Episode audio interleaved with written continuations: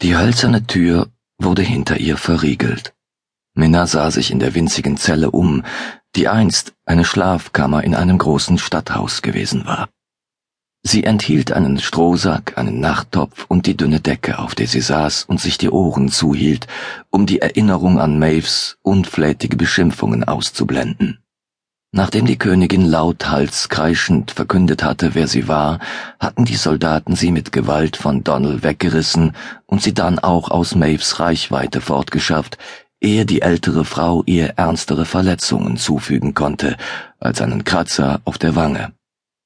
Maves hysterische Forderung, Männer unverzüglich hinzurichten, wurde barsch zurückgewiesen. Nun, da er wusste, welcher Fisch ihnen da ins Netz gegangen war, wollte der Befehlshaber der in der Stadt stationierten Truppen sie einem eingehenden Verhör unterziehen und sie dann als Geisel festhalten. Minna lehnte sich gegen die Wand. Die kalten Steine brannten auf ihrer Haut und lenkten sie von dem Bild Donalds und der anderen Männer ab, die gleichfalls festgenommen und abgeführt worden waren. In Donalds gütigen Augen hatte sie keine Angst um seine eigene Person, sondern nur um sie gelesen. Und um Cor hier. Sie streckte die zitternden Hände aus, als könne sie ihn berühren. Es war meine Idee, hierher zu kommen. Mein kühner, törichter Entschluss, und deswegen ist Donnell. Donnell. Sie betastete den Kratzer auf ihrer Wange und betrachtete dann das Blut an ihrem Daumen. Das hatte ihr ihre unüberlegte Impulsivität nun eingebracht. Die Männer würden sterben. Sie würde sterben. Chor hier. Ein Jammerlaut entrang sich ihrer Kehle. In eine Zellenwand war ein kleines Fenster eingelassen. Minna erhob sich und presste die Nase dagegen. Das milchige Glas ließ nur Licht hindurch. Sie konnte nicht erkennen, was sich dahinter befand, und endlich ließ sie sich wieder auf den Strohsack sinken und grub die Nägel in ihre Handflächen und die zarte Haut an den Gelenken.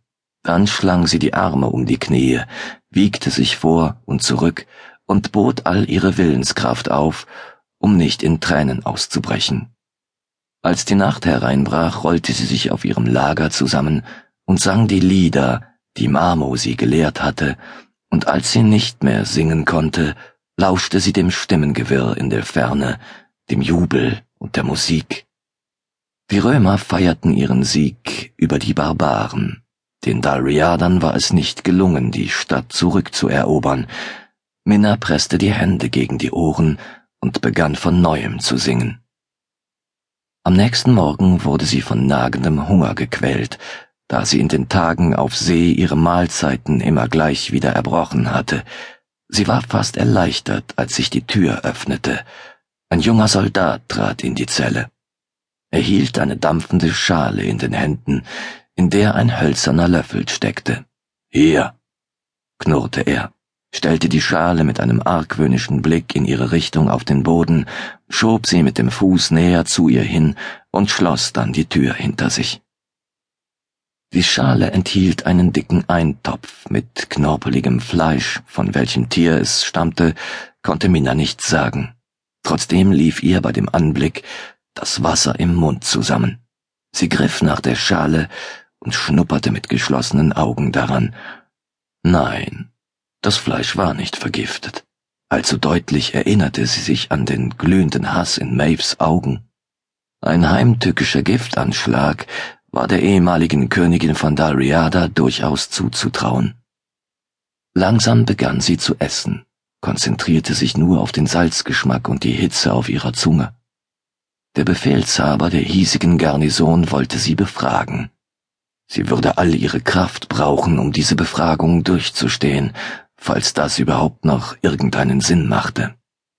Als Sonnenstrahlen durch das Fenster fielen und über den kahlen Boden tanzten, wurde die Tür erneut aufgerissen. Minna, deren Knochen mittlerweile vor Kälte schmerzten, setzte sich mühsam auf und blinzelte in das grelle Licht.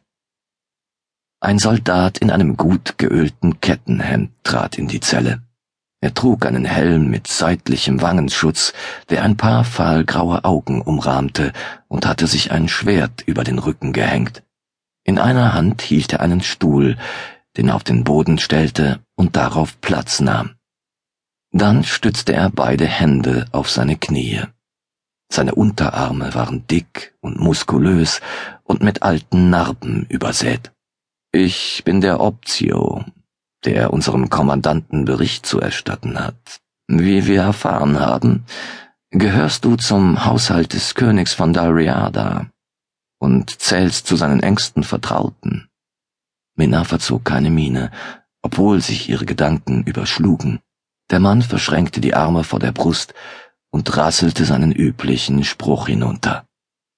Ich möchte von dir wissen, wie viele Männer seine Armee umfasst, wie seine weiteren Pläne aussehen, welches endgültige Ziel er verfolgt und wie genau er es erreichen will. Und du wirst es mir sagen. Minna richtete sich auf und sah ihn fest an. Unwillkürlich musste sie an Brock denken, und mit einem Mal drängte es sie mit aller Macht, dem Soldaten den Namen ihres Bruders zu nennen und ihn zu Hilfe zu rufen. Aber sie wusste, dass sie diesen Weg nicht gehen durfte. Sie würde Donald und sich selbst entehren, und sie wäre Corhiers Liebe nicht länger würdig. Sie hatte ihre Wahl getroffen. Ich weiß überhaupt nichts, erwiderte sie klar und deutlich, obwohl sie innerlich vor Angst zitterte. Ich kann dir leider nicht helfen, Optio. Angesichts ihres perfekten Lateins blinzelte der Optio verwirrt, dann trat ein höhnisches Grinsen auf sein Gesicht. Beim Blute Christi, ich habe mein gesamtes Leben unter euch Heiden verbracht. Ich weiß, wann ihr lügt, wie ihr lügt und wie lange es dauert, die Antworten aus euch herauszubringen, die ich hören will. Er zog einen Dolch aus seinem Gürtel und drehte ihn lässig in den Händen. Minna folgte seinen Bewegungen mit den Blicken. Der Soldat sah es, lächelte, beugte sich dann vor und legte den Dolch auf ein Knie.